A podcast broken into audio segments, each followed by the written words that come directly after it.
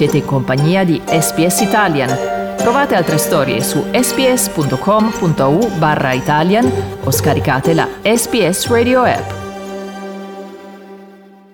Sono Carlo Reglia insieme a Massimiliano Google e voi state ascoltando il programma in italiano di Radio S B S in diretta o in streaming o in podcast su sbs.com.au barra Italian. Allora, domani è il primo uh, luglio, quindi tutti sì, festeggiano l'anno sì. finanziario con sì. eh, bottiglie di spumanti, però non è l'unica cosa che si festeggia, caro Massimiliano. No, il compleanno della zia, la zia nostra no, zia no no, no, no, non la mia o la tua, la zia di tutti, la A B C, che è conosciuta proprio qui Down Under con il soprannome affettuoso di Auntie. E iniziava il luglio, proprio il primo luglio del millenovecentotrentadue, con i leader dei tre partiti politici principali dell'epoca che salutavano gli australiani a migliaia di chilometri di distanza e da città diverse. C'era il primo ministro Joseph Lyons da Canberra, il leader dell'opposizione James Scullin da Melbourne e Earl Page del Country Party invece da Sydney. E con i loro messaggi inaugurali, eh, già, già me li immagino con le voci impostate degli eh beh, anni beh. trenta, iniziava il percorso dell'Australian Broadcasting Corporation, che continua nel duemilaventidue per festeggiare questo compleanno importante. Anche se siamo su S B S, abbiamo ospite con noi Marina Freri, ex appunto di S B S, oggi invece che lavora in casa della zietta alla A B C. Buongiorno Marina. Ciao, buongiorno a voi. Allora, novanta anni, un'azienda è anziana oppure arzille pimpante? No, dall'interno ovviamente de... li porta molto bene. Li porta bene? Eh. Ovviamente li porta molto bene. Poi tra l'altro Marina, appunto, A B C è un'azienda che ha dato tanto negli anni alla multiculturalità, non come, come S B S d'altronde, poi è stata arricchita dal contributo di tante comunità linguistiche e culturali, quelle che compongono l'Australia che abbiamo descritto anche oggi, italiani compresi, e tu sei un esempio vivente. Ce ne sono altri che ti vengono in mente, che ti farebbe piacere ricordare? Beh sì, ehm, io ovviamente vi faccio i nomi di, di italiani eh, più contemporanei, poi comunque parleremo sì. insomma, dei primi anni degli albori della A B C, ma se uno pensa semplicemente a una vostra rivale, perché in onda la mattina a Melbourne quando andate in onda voi, Virginia Trioli.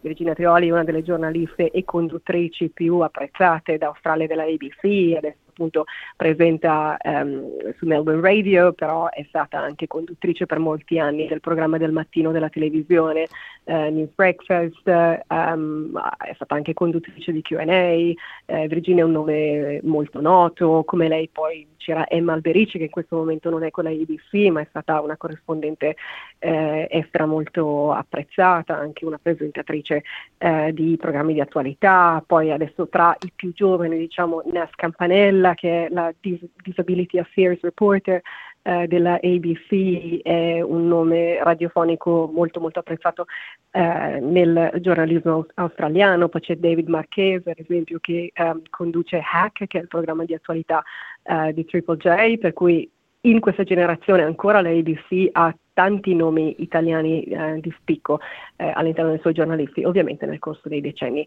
eh, ci sono stati contributi eh, sia a livello amministrativo, diciamo più burocratico, sia a livello editoriale. Ecco, questo dal punto di vista della comunità italiana che ci fa sempre piacere ricordare. Ma tornando indietro, appunto, ricordavamo prima, prima eh, emissione di A B C nel millenovecentotrentadue, eh, come si è evoluta negli anni la A B C? Eh, perché eh, appunto uno dei cavalli di battaglia nei primi anni di ogni tipo di emittente radiotelevisiva era quello di dare informazioni e poi di uh, educare. Invece com'è andata la A B C?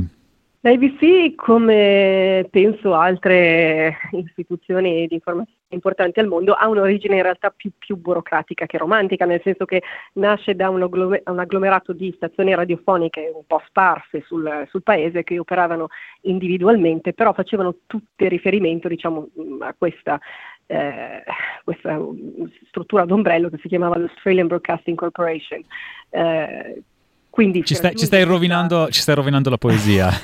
Questa unità è vero, ma è una spinta pragmatica all'inizio, no? Ci sono queste stazioni radiofoniche che operano individualmente, bisogna metterle insieme. Nasce così l'Australian Broadcasting eh, Corporation, come avete detto voi, con la prima eh, diretta il primo luglio del eh, trentadue. E da, da questa dozzina di stazioni radiofoniche, in realtà la A B C si impone abbastanza velocemente. La radio era ancora un mezzo nuovo e quando hai un territorio, appunto un, stato, un paese così grande come l'Australia, rivoluzionario, no? Avere finalmente la capacità di, di parlarsi da, da una città all'altra, con i disagi tecnologici dell'epoca, per cui ad esempio a Perth si poteva mandare l'audio ma non si poteva trasmettere la musica, la Tasmania ci, ci sono voluti degli anni prima di poterla eh, collegare. Quello che cambia e che dà l'input poi alla crescita grande dell'A B C in realtà è la guerra, per cui negli anni quaranta l'A B C diventa il punto di riferimento per le famiglie che sono rimaste in Australia e eh, ovvi- che ovviamente hanno familiari mandati invece al fronte. In quegli anni cresce, si afferma come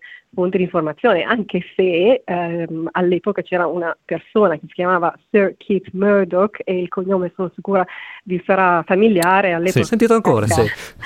Del Ministero per l'Informazione, e decide di censurare le notizie di guerra durante una guerra. Ovviamente questa non è una manovra eh, apprezzata, per ovvi motivi ha una breve durata questa censura e, e la A B C diventa insomma la fonte di informazioni ehm, di, cui, di fiducia del, degli australiani. Il servizio televisivo, che è forse quello con cui si associa di più oggi la A B C, parte negli anni cinquanta e poi arrivano quei grandi programmi storici che continuano tuttora. Uno, se ci pensa, eh, Four Corners, no? Grande programma di inchiesta eh, e indagine, parte negli anni sessanta, quindi um, la, la A B C ha una storia, diciamo, novanta anni non sono tantissimi, ma eh, quello che ha raggiunto nel, nel corso di questi novanta anni è veramente significativo. Il fatto che un programma come Four Corners vada ancora in onda oggi, direi che la dice lunga sull'impatto che questo tipo di informazione ha. E um, poi a arrivarci a novanta anni, pochi ma neanche esatto. Pochissimi.